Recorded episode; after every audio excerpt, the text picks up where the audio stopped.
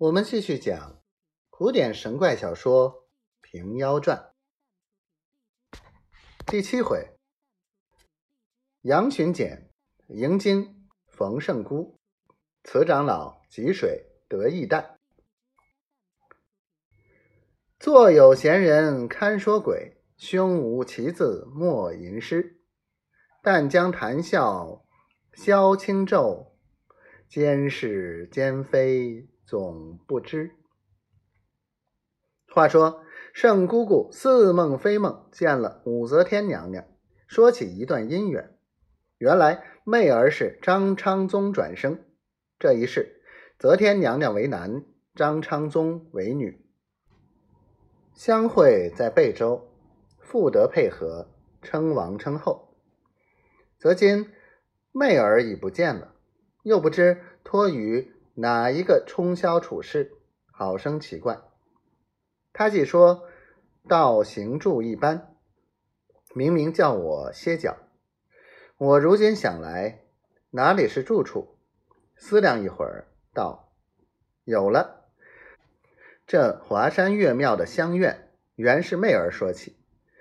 我且到七月圣地前进炷香，保佑妹儿，就便看那里有甚。”僻静之处可以栖身，好歹等他三年再做去处。瘸子既把与道士做徒弟，看着道士十分美意，量不至于失所，道士放得下的。当下婆子只身独自往华阴县太华山去进香。一日，同着一般样的贫婆。闲站了半日，不曾撞见个肯布施的香客。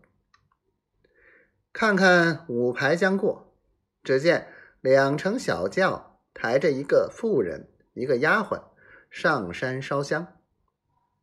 众贫婆等他出殿烧纸过了，便去上前抄话。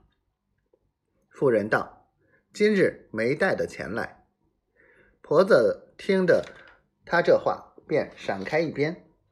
那些众贫婆因早起至今不曾讨得一文钱，算定这女眷定肯开手的，如何放过？